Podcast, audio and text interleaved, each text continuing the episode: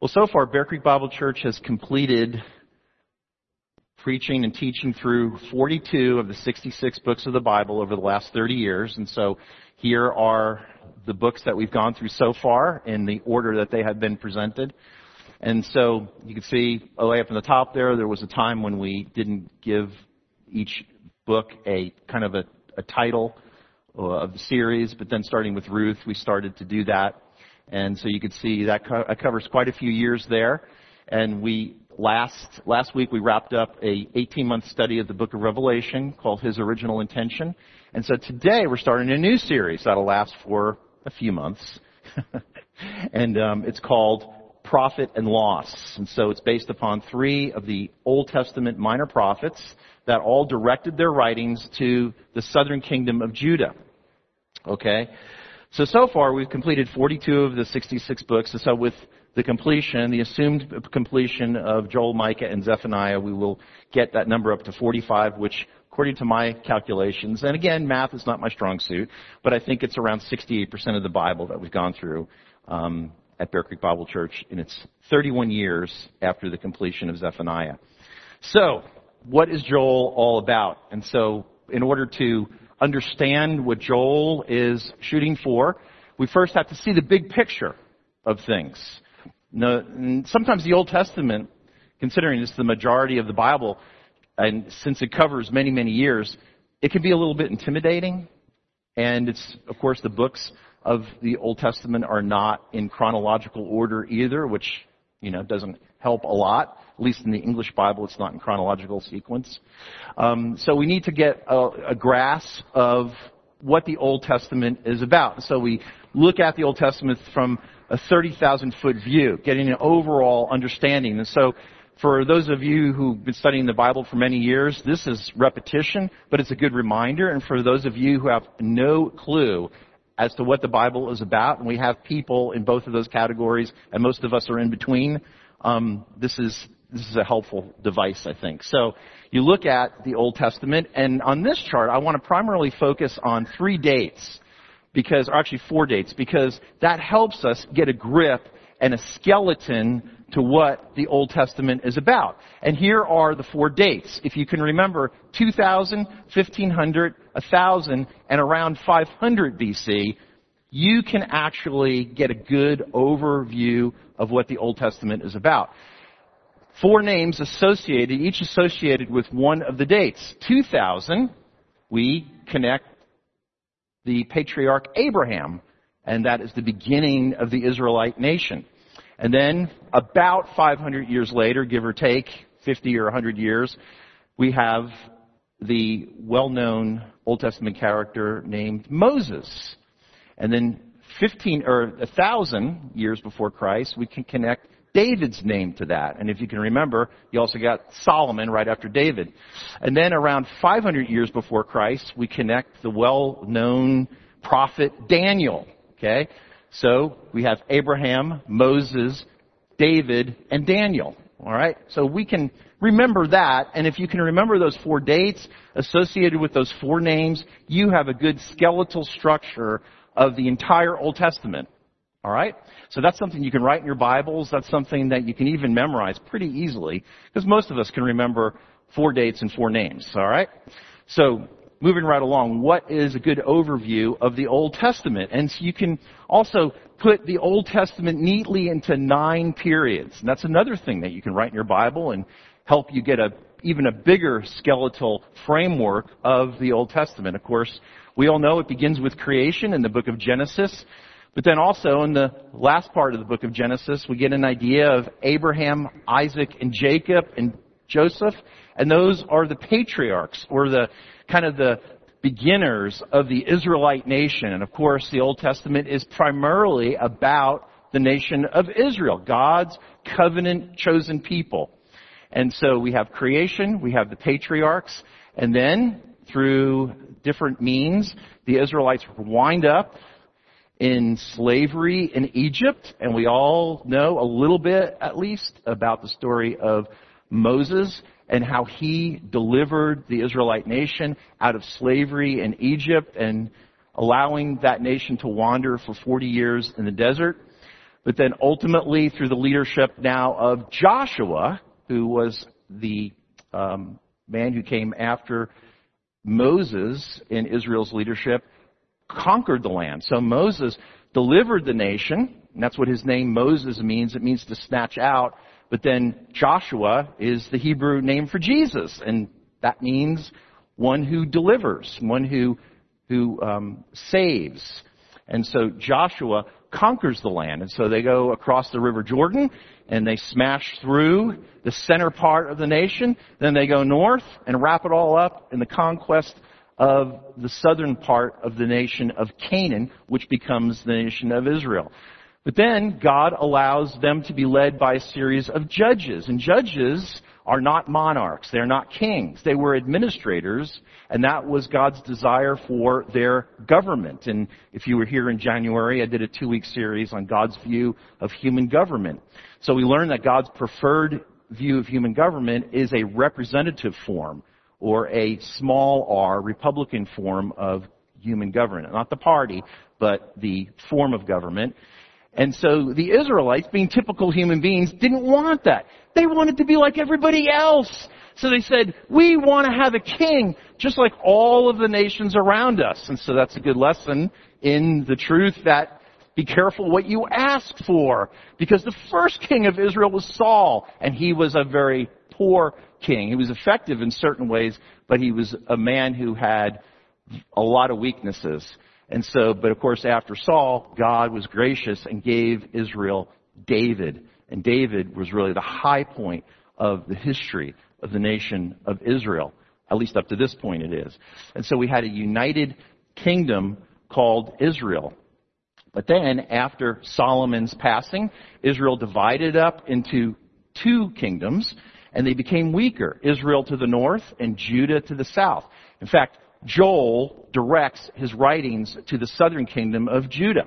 Other prophets focus on Israel. Other prophet, another prophet, Obadiah, focused on a foreign nation called Edom.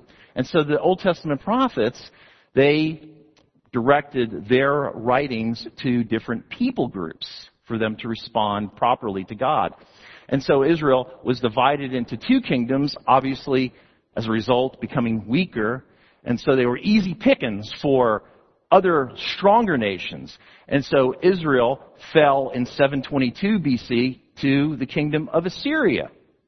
And then about 140 years or so later, in 586 BC, Judah was conquered by Babylon, eventually becoming um, conquered by Persia. So then they went into a long period of exile, but then through God's grace and foreign kings, the grace of foreign kings, Israel was allowed to return to the land, specifically to the city of Jerusalem, and we see Zerubbabel, Ezra, and Nehemiah leading that charge to get God's people back to the land. And so that is an overview of just a few minutes of the entire history of the Old Testament and under those nine periods.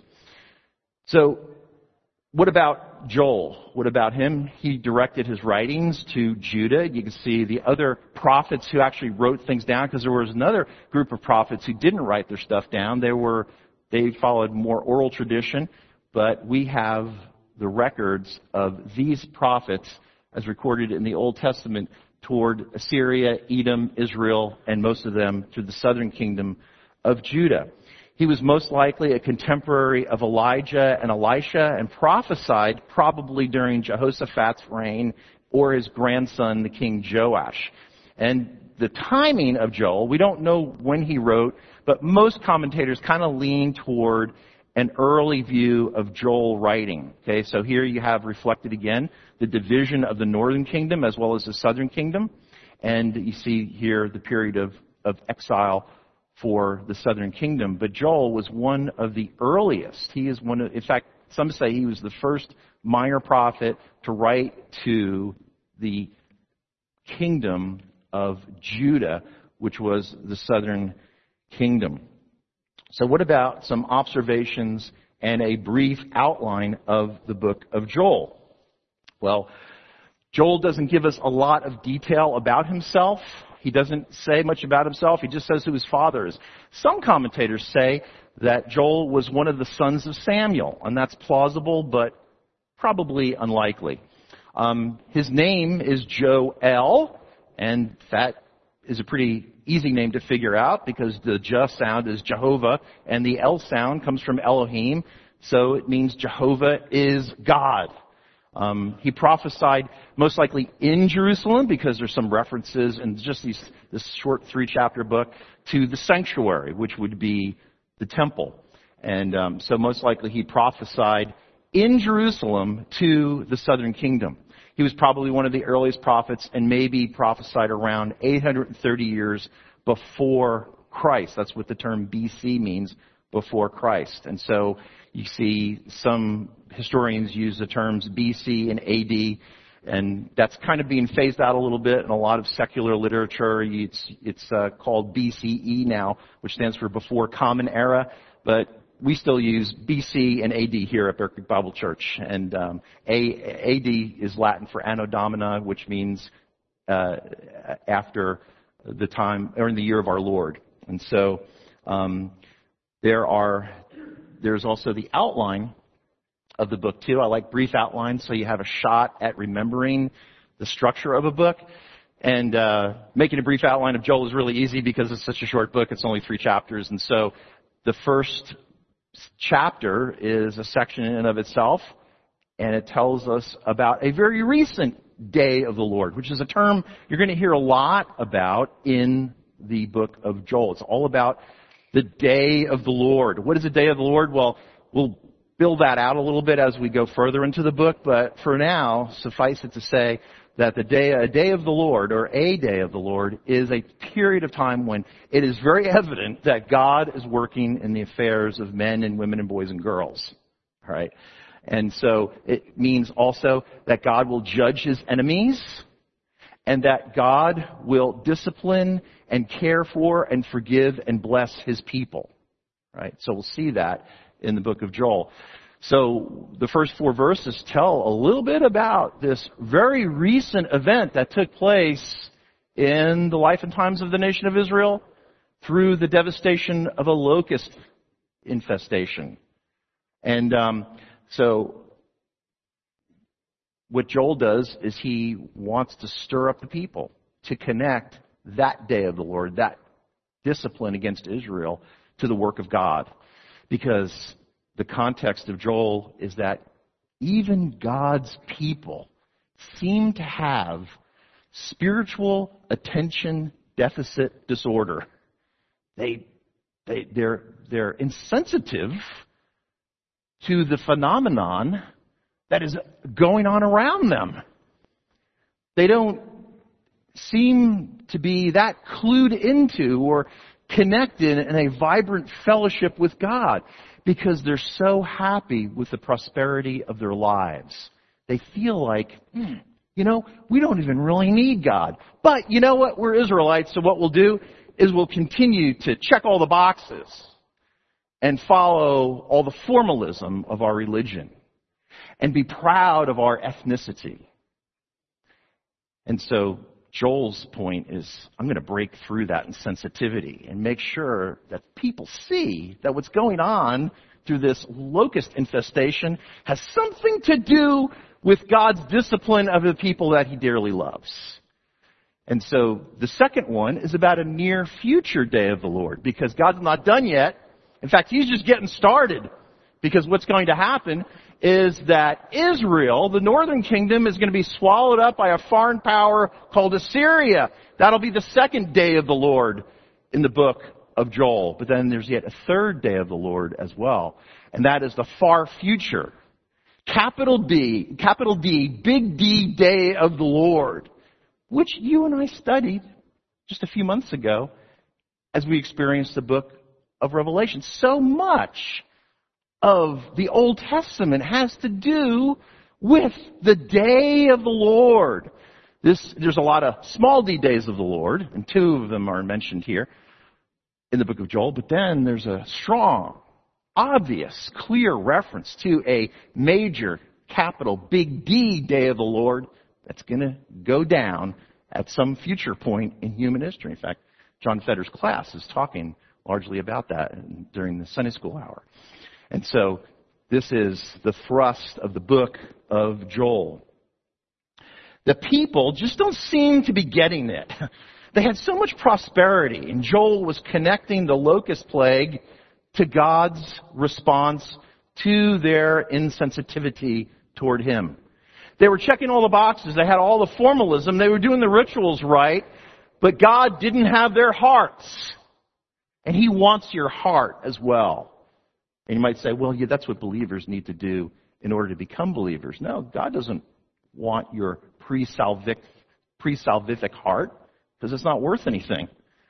But once we place our faith alone in Christ alone and we trust in Him for the forgiveness of our sin, we are reignited. We are ignited with life for the first time in our existence. Then you have a heart. Then you have a life. So it's not giving up your life to get saved, but rather it's giving God back your life once you are saved because then you really do have a life. Then you do really have a heart that God wants. And so for believers, it's a, it's a continual giving of our hearts or the seat of our will, of our lives back to God. That's the thing that we have to continually do, not to maintain our salvation, but to maintain our fellowship and our sanctification with God. Thanks be to God that our justification or our salvation is based upon his character. Otherwise, we'd all be in really bad shape. But our fellowship and our sanctification um, is really up to us to cooperate with God so we continue to receive our post salvation blessings. And so the people were just not getting it. Tom Constable, a professor, or who was a professor at Dallas Seminary, gave this summary as the message of Joel he said, Though God will judge Israel for her apostasy with locust invasion um, in the future, he will also later restore her to blessings greater than she has ever experienced, illustrating that he governs the world graciously. There's that theme again. That God is gracious. He's got really high standards but He's also very gracious, and He'll get us there through His graces and not through our self effort. So God is gracious, and that's the way He governs the world through His grace. And so, what about um, an exposition, or uh, rather, the themes and the purposes of the book? Okay? That God is sovereign, and guiding the affairs of the world to his ultimate goals. He is gracious and forgiving. In fact, he's really good at forgiving. That's what he does. He allows us to be forgiven through the sacrifice of Jesus. It's God's riches that are available to us at the expense of Christ. That's a really good acronym for the word grace. God's riches at Christ's expense. He's really good at forgiving because he allows us to be forgiven. He's eager to forgive us and he provides the means by which you and I can be forgiven. So he is gracious and forgiving. Judah's insensitivity to God is the biggest issue in the book. And I submit to you this morning that I think that the condition of Judah's insensitivity is very similar to the insensitivity and the cavalier attitude that much of the church has toward God in the 21st century. Yeah, we still identify with Christ. Uh, yeah, we, we want your salvation. Um, but, you know, I'm not really sure that I'm going to give you my heart. I'm not sure I'm going to allow you to set the agenda for my life, God. I want the salvation. I want the forgiveness. I want the fellowship. I want the worship. And I want to be able to check all the boxes, but I'm not really sure that I want you intervening in my life all that much. that was the attitude of Judah, and I think that's the attitude of a lot of believers in this world today as well. That rituals only take you so far. Formalism only takes you so far. And you might say, man, I'm sure glad that the church got rid of all of the fuddy-duddiness. You know, we're not formal at all anymore, but Actually, in the 21st century, we have a new form of ritual. We have what's called the church of entertainment. You know, and I know many of you have come from such churches, and I'm not criticizing them, but I am being critical of some of the things, some of the circus-like atmosphere of some churches. It's like just done to be more humanistic and man-centered instead of being God-centered. In fact, Travis and I have a little joke that we share with each other once in a while about, like, you know, you know, we don't have a smoke machine here at Bear Creek Bible Church. You go to some churches and there's like smoke with a certain type of music playing and, and you can see the lights coming through the smoke and it creates like an atmosphere, supposedly a spiritual atmosphere. Well, that's all fake, really. That's really fake. It's artificial. And we say, yeah, we our smoke machine has been broken for 30 years, and we don't intend on getting it fixed either. And so we've replaced a certain type of ritual and formalism with another type of artificial atmosphere. It just it seems to be our tendency to want to produce some sort of formalism so that way we can check the boxes and say, yeah, we're religious. You know, we want to be identified with Christ to a certain degree, but we do not want to give him our hearts. We do not want him intervening in our lives to tell us to do things that we really don't want to do and to not do things that we know we shouldn't do. It goes both ways. Sins of commission and sins of omission.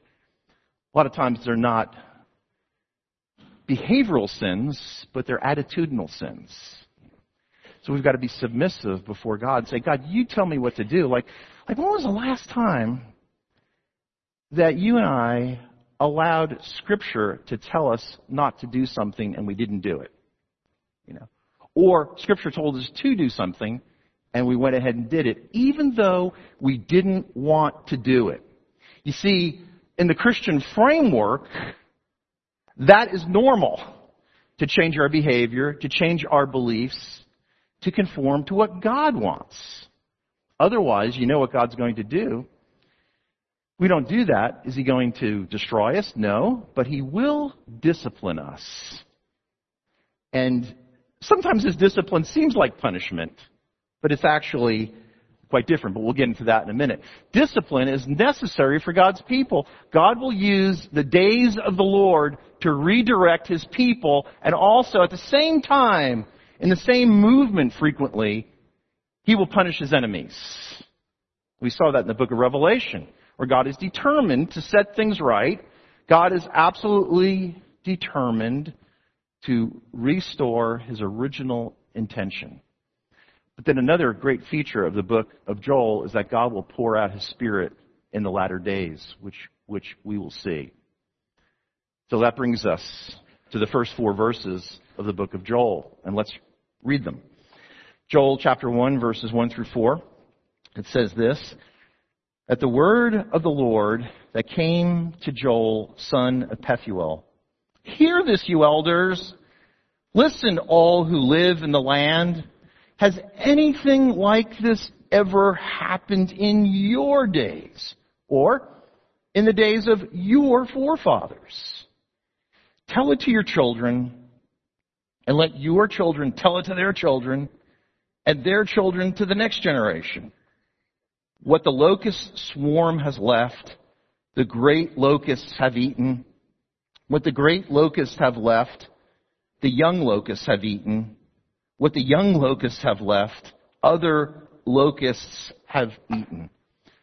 So what does Joel do here in the first chapter? He talks to five different groups of people. Five different groups or demographics. The first group that he talks to, he labels as the elders. The people who are the older folks who've been around for a really long time and can remember some of Israel's recent history. And these people are also have some authority or like to categorize them as the influencers of their day. You know, now we have people who are social media influencers, people in their sphere of influence on Instagram or another social media platform. They might have an influence to several thousand or 10,000 people. and then different companies pay them to push their product amongst that relatively small group. And so the elders were the influencers of their day. So he starts with them. And he asks them a question in verse 3 and it says, tell it to your children, or uh, the second part of verse 2, sorry, it says, has anything like this ever happened in your days or in the days of your forefathers? And older people, now that I'm older, I'm years old, and so I can like include myself in this group now. And if you ask a question, tell us about the old days, Pop Pop. Oh, we love to be asked that question because we'll always answer in a similar way. We'll say, I used to have to walk to school 20 miles in the snow and the rain with volcanoes and 20 miles uphill both ways. We had it really tough. You people, this generation, you Xers or you millennials or you Zs, you have it so easy compared to my day being a baby boomer. You know. so the, question would be hard for the older people to answer because he asks them that question, has anything like this ever happened in your days or in the days of your forefathers? They'll have to say, mm, no, it's that locust plague. I've never ever seen anything like it. And I think he was playing into that because if you heard an older person say, no, the people today have it a lot harder than I had it, that's the complete opposite of what your expectations are. And that's exactly what Joel, I believe, wanted to highlight. That this locust plague was something that was abnormal. It was something that we have never experienced in all of our lifetimes. And that's exactly right. The first group he spoke to were the elders of the land, the influencers who were respected, and they would be able to authenticate exactly the point that he was trying to communicate. You have never seen anything worse, right? Uh, I guess so. I guess that's the case. The locusts had scorched the earth. The repetition in verse 4 it's a very unusual verse. It shows successive waves of locusts. With the one wave left, the next swarm would devour. They would gnaw. They would swarm. They would creep. And they would strip. Oh, just talking about insects. Are you getting all itchy? You know. Where's my raid? You know, I want to kill these disgusting little insects. The devastation was so great that there just has to be something up. Uh, it's not normal. I mean, the ten plagues, of which the locusts were one of the ten plagues, that was 400 years before. This is not business as usual. So let me tell you, Joel would say, God is working. He's doing something. And the locusts, that's just the first thing that God's going to do. So as a result, what you should do, influencers, elders, is to tell it to your children and let your children tell it to their children and their children to the next generation. That's the takeaway. That's the application. That's what we should do. That's what we should think about how to do and then actually do it. Because what's happening here, Joel would highlight, is that Israel in his day and age is transitioning from the day of man to the day of the Lord. And you should know what that means. That God is disciplining his people, Israel.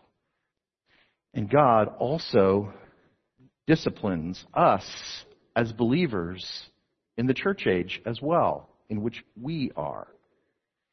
So what do we do with this? Well, the point we should reflect on and relate to others how God has disciplined us. That's what we owe the next generation. So even if you're middle aged, tell the youngers, younger ones. If you're an older person, tell the middle aged and even tell the younger generation. relate your experiences and how you have seen God work, specifically how God has disciplined you over the years. You might say, well, that sounds kind of harsh. That's kind of negative. God molds us through hardship and correction. That's exactly why you're going through the disappointment and the stress and the hardship right now. He's wearing off your rough edges. You might interpret it as punishment, but He's not punishing you. If you're a believer, you're not being punished. You're being disciplined, and it's, it's two worlds are completely opposite. He, he disciplines those he loves. In Hebrews chapter 12, the writer of Hebrews says this. He says, Moreover, we have all had human fathers who disciplined us, and we respected them for it. How much more should we submit to the Father of spirits and live? They disciplined us for a little while as they thought best, but God disciplines us for our good in order that we may share in His holiness. No discipline seems pleasant at the time, but painful. Later on, however, it produces a harvest of righteousness and peace for those who have been trained by it. So when you were a little guy or gal, you didn't like being redirected by your parents. But in hindsight, or maybe even at the time, or shortly thereafter, you had a sense of security, boundaries, that my dad and mom, or my dad or my mom, they really care about me because they're redirecting me. They're correcting what could be calamity if I continue on in this form and fashion. So what's the difference then between punishment and discipline? Well, like I've said before, frequently his discipline seems like punishment, but yet the character and goals of the two are completely opposite. Um, the purpose is to inflict penalty for an offense, but discipline is to train for correction and maturity. The benefit of punishment is for the victim. And so if you see a trial take place and the family of a slain person hears the verdict of the jury that the murderer of their son or daughter or parents or whoever is found guilty and they're not necessarily happy, but at least they have a sense of completion that there's justice now. And so it's for the benefit of the victim. But discipline is for the benefit of the perpetrator. And so the focus under punishment is on the past misdeeds of the person, but for discipline, the purpose is future oriented. It's correction. So that way, this little person doesn't keep making bad choices. So that way, their future choices are actually good. The attitude of the two is completely opposite too, because punishment causes hostility and frustration and anger, but discipline produces, according to the writer of Hebrews, love and concern that overrides possible anger or short-term anger. It's there for peace, and it's there for the increased righteousness of that person and their character and also their abilities to manage life and to interact in a healthy way with other people. And so the resulting emotion for punishment is fear because I'm going to get punished. And so therefore I'm afraid I'm going to run away. But for discipline, it's completely the opposite. It's not that I'm looking forward to the discipline, but I'm looking forward to the results of discipline. And so I have security because I am vulnerable and I need somebody more powerful and more wise than me to help me navigate through life. And so the two are completely different. All, although oftentimes it's very common for Christians to blend the two and think that God is punishing us. And again, his discipline sometimes seems like punishment, but it is not. It is characterized more accurately as discipline. And so God was allowing Israel to experience this locust infestation, this harsh plague, so that way, hopefully, they will turn away from their ways.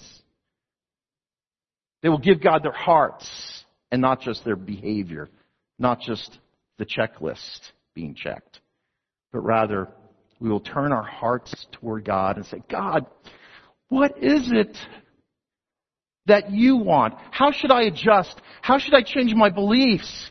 How should I change my attitude? How should I change my behavior? I want to be in alignment with your will. I give you the seat of my will, my heart. So that way I am in conformity with you. And that's the beginning of wisdom. That's the beginning of inner peace as one simply begins to obey God. You and I have the tendency to go astray in two very opposite ways. And for purposes of illustration, I use the parable of our Lord the prodigal son. You and I have the tendency to either be the prodigal son himself or his counterpart, the older brother. They were both equally messed up, but messed up in completely opposite ways.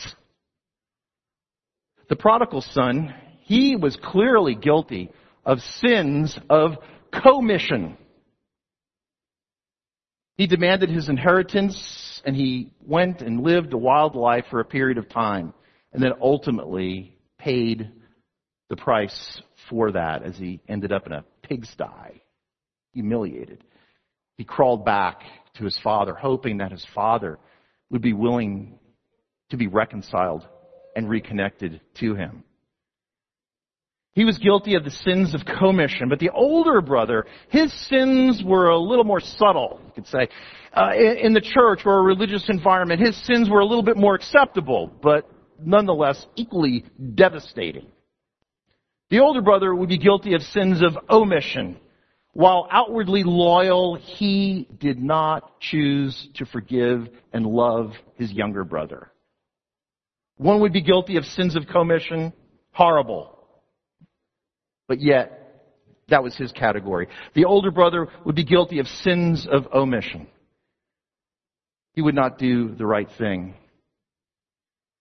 We know how the story turns out for the younger brother, but then we're kind of left holding the bag with the older brother. Hopefully he would get it. Joel approaches Israel with the same attitude. I'm going to preach to you. I'm going to teach you. I'm going to make my case to you, Judah. That you just experienced the first round of devastation with the locusts. That's the first phase of God's discipline. You don't have to experience the second phase. You can repent. You can turn from your destructive ways. You can give God your heart. Still worship Him. Still be religious, but with giving God your heart. He wants both your head and your heart and your actions. He wants it all. He deserves it. It's best for Him. It certainly is best for us too. Give God your heart and tell future generations so they will learn from our mistakes. And that applies to me too. When I was in my early 20s. So the text is telling us, tell other people about your disciplinary experiences. So I got to follow the scripture too. I have to apply it as well. So I was in, when I was in my early 20s, I had an arrogant attitude toward God. I said, God, I don't think that I believe in you. But I don't think your word is really the word of God. I have doubts about it, but God then disciplined me through a series of broken relationships that got my attention big time. And that's my short, summarized disciplinary experience to where my heart of stone became a heart of flesh in just a few months because God got my attention. And, and, and I knew in the deepest part of my soul where that discipline was coming from. But he was so gracious. Just like in the book of Joel, he would restore that which I had lost. But he would restore it sevenfold. And even more than that, a thousand, a millionfold. Because he's gracious. He gives us what we do not deserve. He gives us the good things that we cannot possibly even put a down payment on, let alone completely pay for. But then He's also merciful. He doesn't give us what we do deserve. That is our God. That's the God who is willing to go after you. That's the God who is a good Father, all wise, all loving, all gracious, but also at the same time without a hint of contradiction. Is also all righteous. That's the God of Scripture. Judah, Bear Creek Bible Church people, Please follow him, not just with your behavior, but also with your heart. Let's pray together. Father, I pray that we would choose to ratchet down our hard hearts and convert them into soft, fleshy hearts. Ones that can be influenced, ones that are properly equipped to receive your love and your graces. And then also in one movement from the vertical become the horizontal. Help us, Father, not just to believe in a bunch of theology, which might be true, but help us allow to transition that theology into biography. Help us to be gracious like you. Help us to be forgiving. Help us to be pliable and receptive like you as well. We pray this in the name of the Father, Son, and Spirit. And together, God's people said, Amen. Amen. I invite you to stand as we join together in response.